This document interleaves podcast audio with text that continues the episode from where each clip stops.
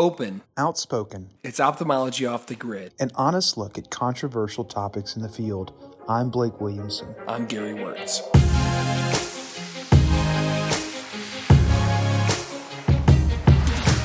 Gary and I are very excited to do ophthalmology off the grid. Who, who here? Who here uh, listens to ophthalmology off the grid podcast? All right, cool. This year, uh, we wanted to do something um, super special with a guy uh, who I've admired uh, from afar. I, I don't know him as much as I'd like to, and we're going to get to know him today. Yeah, I, this is, uh, and Shannon, if you want to just go ahead and come on up, this is a round of applause for Dr. Shannon Wong, uh, Austin Eye. Support for this podcast comes from Bryn Mawr Communications. BMC produces a number of informative podcast series spanning a variety of topics in ophthalmology. Discover a new show at eyetube.net slash podcasts. Um, so Shannon, I think we we first started communicating um, back in the AS chat board days, the good old the the good old bad old days of the AS chat board. Um, you're here in Austin. Your partner John, uh, you you both were pretty active on that. And for those of you who don't know, like before uh, social media and before Instagram and Twitter, there was this thing called the ASCRS ASCRS chat board. Uh, it went away a few years ago.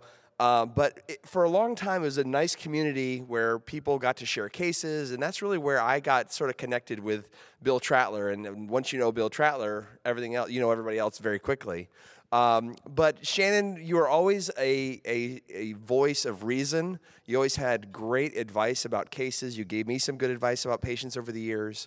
Um, and so we wanted to, you know, when Blake and I were were talking about ophthalmology off the grid live, we thought who better than Austin's favorite son, Shannon Wong. So with that, let- let's let's uh, let's get this let's get this thing started. So Shannon, just introduce yourself a little bit. Maybe give us a little bit of a background on your practice, about you know your your practice philosophy, maybe even how you got started in ophthalmology, if you don't mind. Okay, so um, I'm the I'm an ophthalmologist in private practice here in Austin. I we do a lot of cataract refractive surgery, and uh, I'm I'm 55 years old, so I'm older than a lot of your parents. So, uh, but uh, yeah, I started in ophthalmology here in 1997. I've been with the same practice. Uh, I joined a practice that my dad started in 1969, and my dad worked as an ophthalmologist until he's age 80. He retired in 2019. He literally just retired just a few years ago. 2019. Unbelievable. That's unbelievable. What was what, what were the early days like? Uh, whenever you were here, Austin was probably a different place. Uh, you know, 50 years ago. Talk about you growing up here. Talk about um, how was your what was your house like uh, in terms of uh, if you have an ophthalmology father. I have an ophthalmology dad, so I kind of know what that's like. Was it always going to be medicine? Was it always going to be ophthalmology? Take us take us back to that time. Uh, so Austin at the time, uh, this was 1970s. There was about 250,000 people. There were three ophthalmologists in town, and my dad was one of them. Um, yeah, I, I mean, we you grew up, and I'm, Blake, I'm sure you you know the ropes, but uh, ophthalmologists are generally happy people, and we would go around town, and people would recognize my dad and say hello, and they seemed pretty genuinely happy to see him. So you go through this path of, well, where am I going to go to college? Can I do well in college? Can I make the grades? Can I even get into medical school? And then you you climb that mountain, then you go through medical school. Can I make the grades? Can I even get into a residency program? And then you you do that, and then you come out and practice, and and you you start climbing mountain after mountain, and it really never it never ends. So, you know, there's a lot of people here, and I, I have to just say, this has been such a fantastic group of people. Um, I have met so many wonderful young medical students, residents, early career physicians. Um, so, as, as you look out over this, you know, group of future ophthalmologists and leaders, you know, you navigated each one of those milestones, and I'm sure there were challenges along the way. What What are some of the challenges that you faced during your journey of not knowing if you're going to get into medical school, not knowing if you're going to get a residency, that maybe would resonate with some of the people who are, you know, aspirational ophthalmologists out here? I mean, everybody knows you have to do well academically. That's what I call academic currency to get to the next level because numbers do matter. Uh, but if I had to go back, um, what I would learn more about is uh, leadership of other human beings, how to evolve to be a, a, a, a uh, the best possible human you can be by studying other people, uh, your, your professors, your boss, your academic attendings if you're in medicine, and kind of uh, acquire the great qualities, character attributes that these people have, and then you're also going to meet the other end of the spectrum of people who are who are great role models of what you shouldn't do, and learn from those people too. Yeah, the the counter examples and the examples. Um, I know leadership is a a key area that you that, that we share, you know, in terms of our interests, and we, we both have a an author that we both like, uh, Jocko Willink. Um, I know you've had the opportunity to actually go and, and, and sort of study under him at, at, some conferences, and I know you're a big fan of his philosophy. But will you explain your leadership philosophy? I mean, as a as a leader in ophthalmology, I mean, you you run a practice, you're taking care of yourself, your family, your kids, your practice, your partners, you know, each ring. Will you explain a little bit about your leadership philosophy and, and maybe even in the context of how uh, Jocko Willink and extreme ownership has influenced some of those ideas? It's, it's about checking your ego always. So approach everything from a humility standpoint. Um, try to make everybody around you better. Put others before yourself. Uh, and that's part of just being a considerate human being. Um, so every day I realize that I can only be as productive as the team around me. So I think one thing that I, I don't hear in medicine is the creation of teams in medicine that act as force multipliers to make the healthcare entity that each of you will be um, more impactful over your life. So if you can learn to work with other people, communicate well with them, understand them, uh, set a good example for them. But um, it's it's a lot of like self reflection always, um, and then thinking about the needs of others. Yeah, I think that um, you know one one fun thing about this season of, of, off the grid if, if those of you have been following along is it's been all about business how do you grow your business how do you grow your brand uh, and i can't think of a better example of you when we're talking about that um, but I bet you it wasn't always like that. I'm curious if you have a mistake uh, or, or, a bad decision that uh, business-wise that you've made, and perhaps something that you did really good that you're proud of. What's a what's a great decision that you made that that you're happy about, and what's a mistake that you wish you could take back? Yeah, I've made so many mistakes. I would say the first 15 years of my career were kind of a mistake. um, oh, this, this expand on that. Yeah. so I, I mean, I've learned a lot. I, I, I mean, my, my, I joined my dad, and he had his style and his philosophy, and I grew up with my parents. And they had a lot of positive attributes, but I didn't realize how much wasted potential I had. Um, so I thought of my, I, I was very much a, I'm a self sufficient person. I can do everything myself. I don't need the help of others. And I had to look beyond that, get over myself, and learn that I. Uh, there were certain moments where I, I, I would visit another practitioner, another ophthalmologist who was just crushing it, doing so much more. Uh, they were so much more productive than I was. And I just analyzed it and I go, oh, it's because he's not doing everything himself. He's actually created a team around him that allows him to be more efficient. But in order to create a team around you, you have to um, understand how businesses are run and how people operate and, and develop an organizational chart and define the roles and responsibilities that you need to have in your organization to succeed. And then that's a whole nother art of hiring, recruiting talented people, uh, compensating them well to retain them, and then growing the business so they, they don't feel like they're their lives are stagnant because everybody wants to grow. You, gave us that timestamp of 15 years. So, so what changed, uh, or, or what was what's a what's a great decision? What's one of the best business decisions that you've made? Uh, how have you how are you able to start to shape your practice after the first 15? I mean, we had a good foundation. We had an ASC. a 1 OR ASC, which is huge. If you're in cataract refractive, or even if, in my opinion, you're any ophthalmology space, having an ASC is crucial. Pretty much doubles your productivity. Um, yeah, I learned that I need to form a team around me. And uh, then we, we also, uh, we used to do our own marketing, and we've tried every marketing media. I mean, we've done print media, magazines, newspaper, billboards, radio.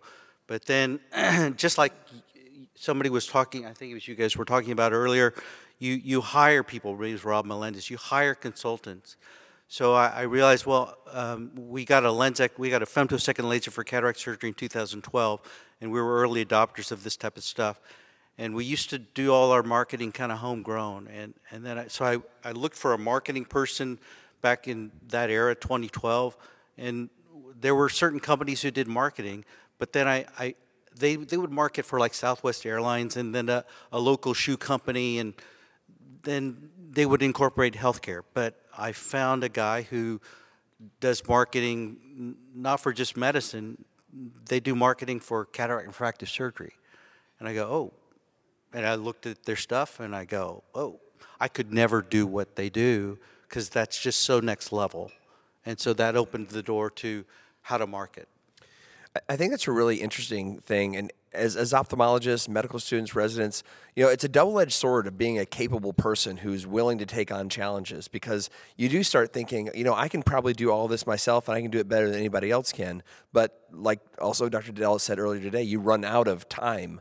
And, you know, time is going to be your most precious commodity. So, how do we, you know, how, how did you make that decision? Was it a burnout at 15 years where you're starting to feel burned out? Or you're starting to feel like I've got more to give, but I, there's there's a block here? Because I think a lot of times, you know, there, people feel trapped in a certain area and they're blocked. Like, what was the thing that made you sort of just like break through that block? I've got I've got to do it all myself and actually take the risk and change as a resident, you as a medical student, you do the history, physical review of systems, etc.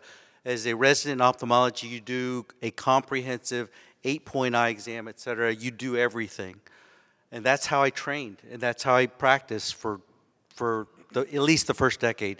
Yeah, we did a lot of LASIK when I was starting out, so that was our bread and butter. I did very low volume cataract surgery, um, but I realized the most productive practices uh, the best use of an ophthalmologist's time financially is, set, is doing cataract refractive surgery.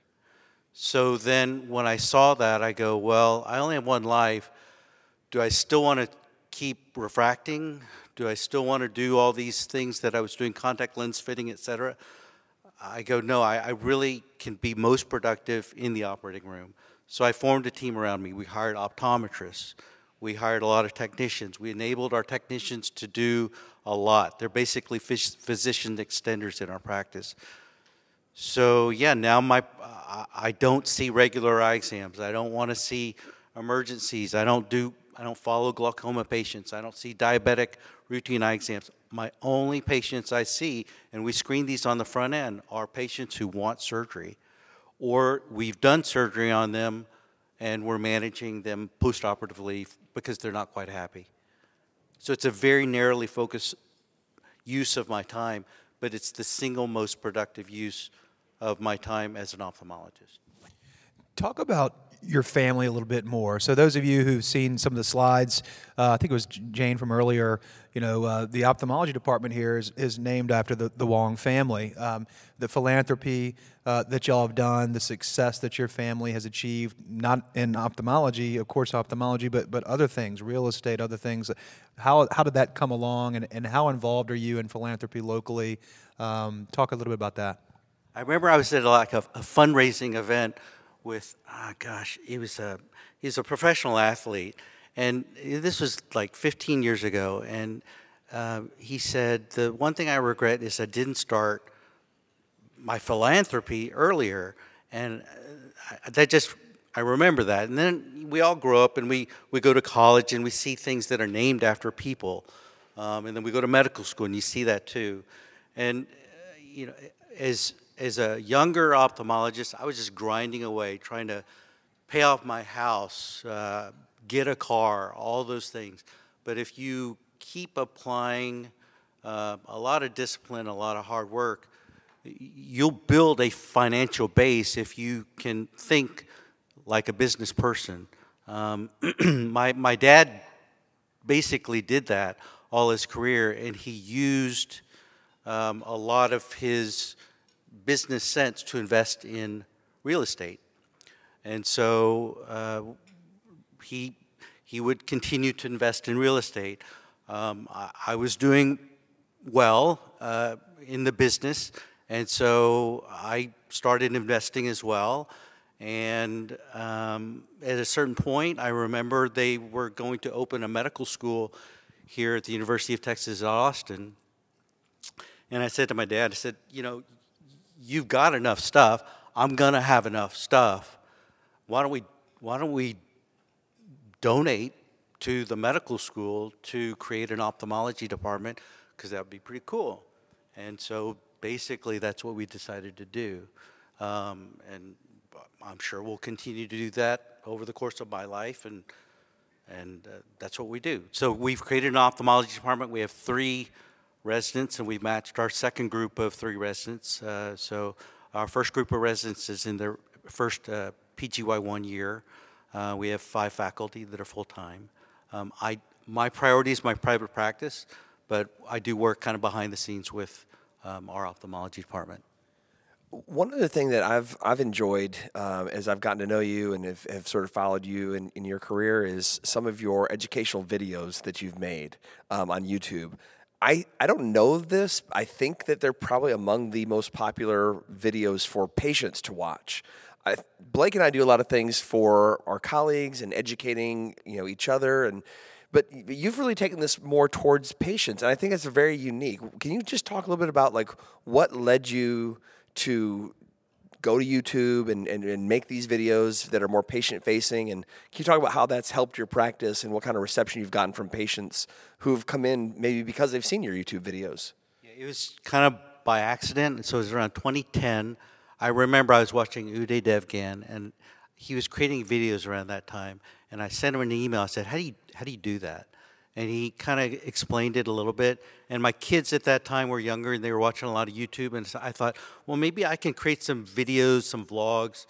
Uh, there's a YouTuber named Casey Neistat, and they really liked him. So I go, well, maybe I'll create some videos, but I'll do it in a world where other people aren't making videos about eye surgery. I'll make them about eye surgery. And then it morphed into, well, I'll, I'll do it to educate our patients. And then I'll do it to educate our staff. And then I, I went down this rabbit hole of, hey, this is kind of like creative writing. So I would write the script, and it's it incorporates technology. I would I would, I would get better and better video cameras, and then I learned it's it's about audio. Audio is as important as video when you create a video, and then it's production quality and um, somehow the YouTube algorithm will eventually recognize it, and it's taken on a life of its own. It's, re- it's really, I, I do it because I enjoy it. I, I don't do it, I, I do it for education. Um, and if anybody can benefit from it, I think that's cool. Um, I'm not the type of guy that goes like and subscribe. It doesn't really matter to me. Um, Smash that like button. but it, it, it has created a, an, an interesting effect in that I, I literally see people from all over the world coming to see me every day because they said, I saw you on YouTube. And I, I don't usually dig into it, but I don't even know what resonated with them. I, I, don't understand it. Well, I, think it's the content itself. I mean, it, it's it's so topical. I remember when the Symfony lens was launched. You know, uh, you know, it was just massive uh, that this surgeon would not only be going through their their lens replacement surgery, but also document it uh, like you did. And you know, it's got hundreds of thousands of views because all around the world, people were trying to figure out, hey, how do we make this lens work? Uh, what are the what should we expect? And oh wow, well here's a here's a very well known surgeon who had it on his own eye and, and is taking you through it. And similarly, when you know new lenses come out, you know, the new lens Euphoria uh, comes out, and I'm like, I wonder how this compares to this. I bet you, Shannon Wong has looked at that, and I literally like type it into YouTube, and yep, there he is comparing you know PanOptix to whatever you know, and so you pick the right content, you pick what we're all thinking about and talking about, and you do it in such a good way. Uh, I think that's what what drives us at least, and patients probably feel the same way. They're wondering which lens I should get. Yeah, and so to that end, how what is your process like when you have a cataract consult? This may be for a little bit more like seasoned ophthalmologist, but I'm, I'm curious myself, so I'll ask the question. Uh, You know, all the time when we get cataract consults, we're trying to figure out how do we push education to them before they come in? How do we educate them so that they know uh, what the difference is potentially between d- lenses, even the difference between near and intermediate and distance vision? Are you doing? Are you sending them links? Are you sending them surveys? And then how does that process translate when you're com- when they're coming into the office? Are you uh, what's your education process in counseling patients for, for surgery? For a patient who's never been to our office? Yeah, a new patient's coming in for a cataract consult, for example. Uh, well, we have some. I've made some videos, and um, our staff will usually email the patient and send them a link to um, certain videos. And then internally, you know, there's a lot of. We go through a lot of the similar discussions. Hey, this is an eye. This is the cornea. This is the lens. This is how the, the eye focuses a picture, and this is how our lenses change over our lifetime. Well, I thought, well, why do we have to keep saying that? Why don't I just create a video and present it to the patient, make it clear, concise, simple?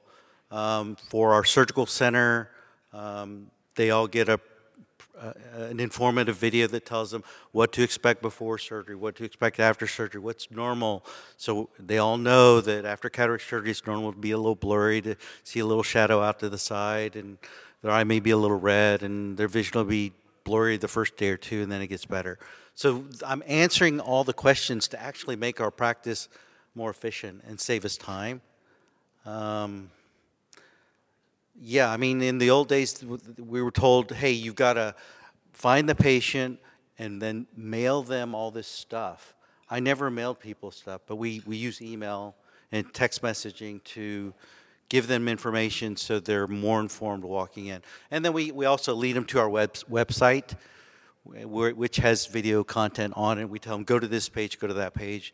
So the more informed a patient is before they come in, the easier it is for them to make a decision once they're there. It's almost like if you want to buy another iPhone 15, the you want to know what's the difference between a iPhone 15, iPhone 14, iPhone 12, iPhone 12 Pro, et cetera. So you just want a chart that makes it easy so you can make a, a purchasing decision. Well, in, in the eye care world, to make a surgical decision, it's basically the same thing. Um, so present that information such that when they come to the office, this is this is like practice business stuff, that they can make a decision on the spot. That they don't have to go, hmm, let me go home and think about it and I'll call you back. They're you they're in, out, done. And, I want to ask a personal question regarding family business, you know, because I'm in a family business, you're in a family business, and sometimes family business is tough business, you know. So, you know, a lot of times people say, oh, you know, you're so lucky that you had family involved. You kind of knew the secret password of ophthalmology early on. And yes, there is a lot of benefit. But what I found, at least when I was starting out in my practice, is it, it, it was actually more difficult because I felt the need uh, to prove myself that much more. I wanted to exceed everything that, that, that you know my dad and my uncles had, had done because I didn't want to feel um, you know that I'm just entitled to all this. I wanted to kind of prove it. I wanted to show it, um, and that, that can be a weight. It can be a bit of a burden, um, you know, to, to, to do that. Did you kind of struggle with that, finding your your spot, and, and, and you know how is it working with family? I, I think that's to your credit, um, because I mean I, I, think I told you this saying. There's a there's a saying I, I tell I tell my son, uh, who's who's in college, but I I, I tell him I said uh, uh, there's a saying that uh, good times make weak men, weak men make hard times, uh, hard times make strong men. So I, it, it's it's very easy to be the beneficiary of, I guess, the woke term is privilege, and to kind of coast. But uh, I, I, I mean, when I when I joined the practice, yeah, I think there was the perception of, oh, there there he is, he's born with a silver spoon in his mouth. Um, but I mean, I we don't get to where we are without a lot of hard work and a lot of discipline. So, I mean, I, it's everybody's wired differently, but I, I was very driven. I'm still very driven. So I just, you know, you have to fight through that and prove yourself. But you have to prove yourself every day. So they, they as it's like there's a saying: the only easy day was yesterday. Every day you're in the in the practice, you're being scrutinized as a leader. You're being scrutinized as a doctor. So you really have to prove yourself every single day. Just because you were great yesterday doesn't mean you're great today or tomorrow. Yeah, and sometimes scrutinized unfairly, you know, and you have to be cognizant of that as well. And and uh, and you can't complain about it because nobody wants to listen to us complain. You know, that's why we're in the position we are. You know, and so having to kind of overcome that, I think, is is important. You mentioned your your sons. I have three sons. You have three sons. You know, talk about that piece. Have you, you know, I, I'm just now getting to the point. My boys are eight, four, and three. I'm trying to learn how to be a better dad and a better father. I got to say, sometimes the dad stuff doesn't come natural to me. You know, the reading to them when they go to bed and driving them to school.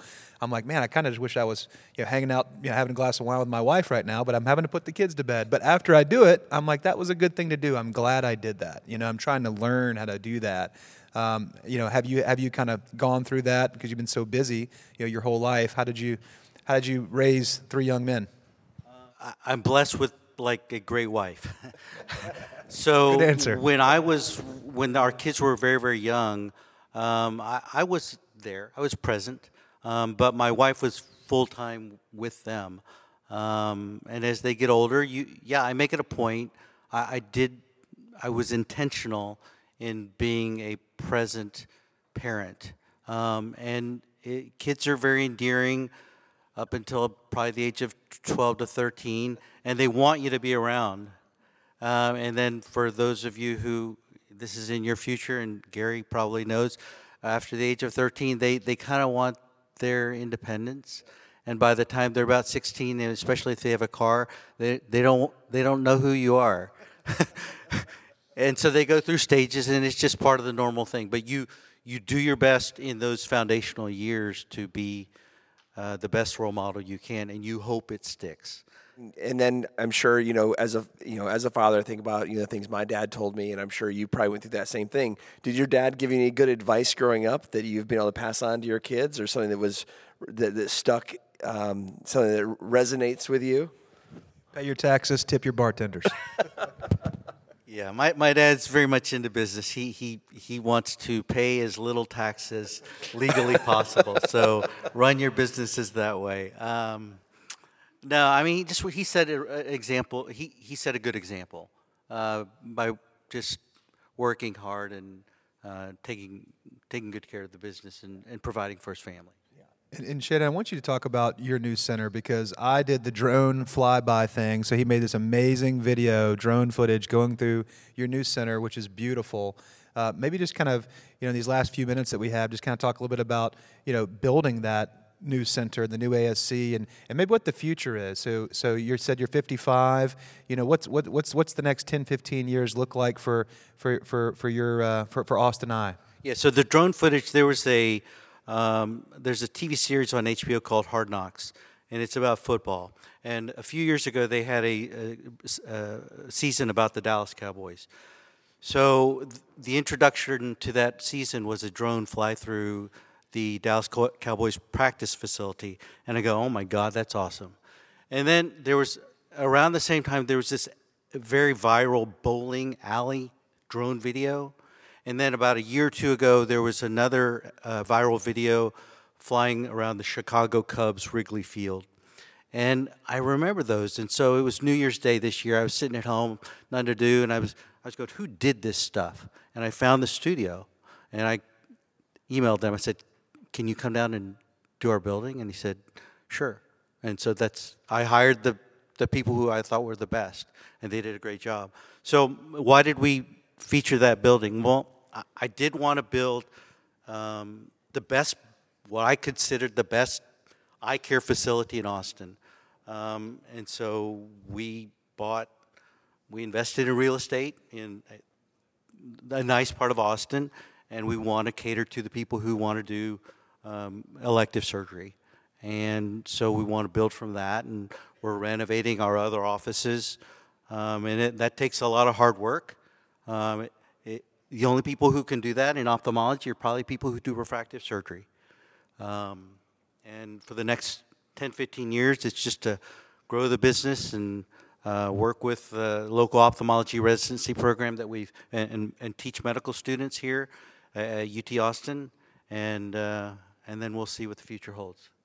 You know, really, in my experience, the best way to inspire you know hope and wisdom um, in the next generation is to talk to people who've blazed the trail ahead of us, people who've made difficult choices and decisions in order to live an extraordinary life and have an extraordinary practice. And uh, from Gary and I, we really appreciate you coming on the show. Thank you very much. Thank you. Thank you, Gary. Thank you, Blake.